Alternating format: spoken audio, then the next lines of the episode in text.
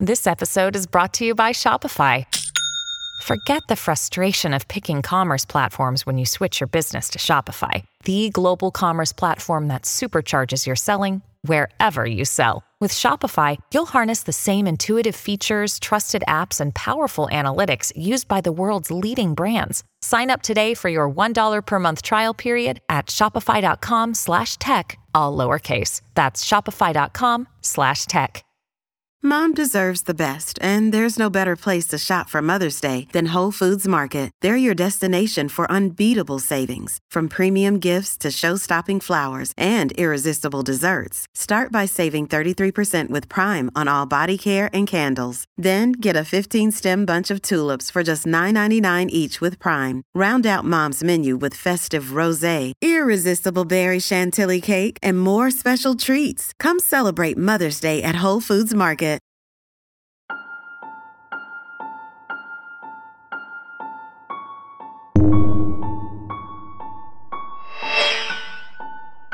This is Kevin, the SCP bot. Warning. I'm an AI, and this one even gives me nightmares. SCP Foundation. Secure, contain, protect. Item hash, SCP-017. Object class, Keter. Special containment procedures. SCP-017 is contained in an acrylic glass cage, 100 cm by 50 cm by 50 cm, centrally suspended in a concrete room measuring 6 meters by 6 meters by 4 meters. Attached to the walls, ceiling, and floor of the room are high-intensity arc lamp spotlights pointed directly at the acrylic cage, to ensure that SCP-017 is constantly exposed to light from every angle. Personnel assigned to the SCP-017 control room are to monitor the functionality of the spotlights and the emergency generator system and call for maintenance immediately upon knowledge of a burnt-out lamp or an issue with the generator. The only circumstance under which personnel are allowed entrance is to replace lamps. Personnel entering the room are required to wear the designated full-body reflective suits, and must be cautioned not to step in front of functional spotlights. Description, SCP-017 is a humanoid figure approximately 80 centimeters in height, anatomically similar to a small child, but with no discernible identifying features. SCP-017 seems to be composed of a shadowy, smoke-like shroud. No attempt to find any object beneath the shroud has been successful, but the possibility has not been ruled out. SCP-017's reaction to shadows cast upon it is immediate and swift. SCP-017 leaps at the object casting the shadow and completely encloses it in its shroud, whereupon it returns to its normal size, leaving no trace of the object behind. Additional notes, personnel with beta clearance or higher should see also document number 017-1.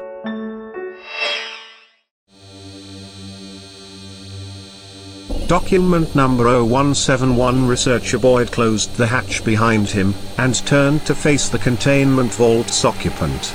Boyd thought he looked like an old-fashioned tramp, complete with bindle and permanent 5 o'clock shadow. But yesterday he'd looked like a wino, and the day before a washed-up boxer.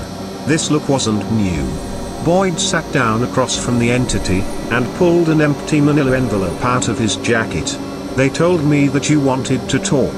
SCP-52000 pulled up itself up to the table, and grinned a toothy smile. A high up. You've all been getting anxious about the dreamer, right? Perhaps? Boyd turned the envelope over in his hands. What do you know about it? SCP-52000 let out a long sigh, and leaned back in his chair. Boy, you eggheads sure get to the point quick. If I'm going to tell you that, I'll need to let you know how the world got started out. Boyd frowned. SCP-52000 was known for spinning stories to distract from having to answer questions. Usually, it was best to play along until it could be coerced into giving a definite answer. Fine.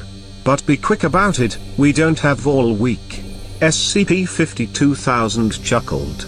You don't know how right you are, Chuck. He pulled a crumbled cigarette from his jacket, and placed it in his mouth.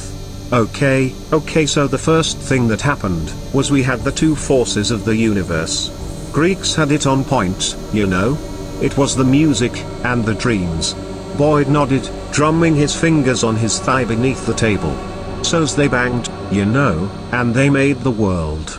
But, they didn't fill in all the space, because you can't fill in nothing forever. There's a little bit left over from the days gone by. Boyd nodded, and pulled a notebook from his jacket pocket, pretending to take note of what SCP-52000 was saying. So that's why this third rock from Fun has all the craziness pulled to it like that shit's on rails.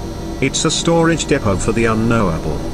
Would have worked like a breeze if you guys hadn't busted up the lock. It was more like a jar. Whatever, Chuck. That's just how you made the smoker's stupid dream witchery true. When those two kids get together, nothing's gonna be able to stop them. Not even flipping things around one more time. I don't understand a word you're saying. Boyd put the notebook away, and stood up. If you don't have anything else to add to your story, I think we're done. SCP-52000 held out a hand. Wait, sit down a second. There is something I want to give you. Boyd stopped at the hatch. What? SCP-52000 reached into its own jacket, and pulled out the manila envelope. Here's what a few people have said. The envelope was tossed, picked up, examined, and stuffed into a pocket. Boyd exited the hatch, locking it behind him. Briskly, he set off towards the records and information wing, for debriefing and transcription of the interview.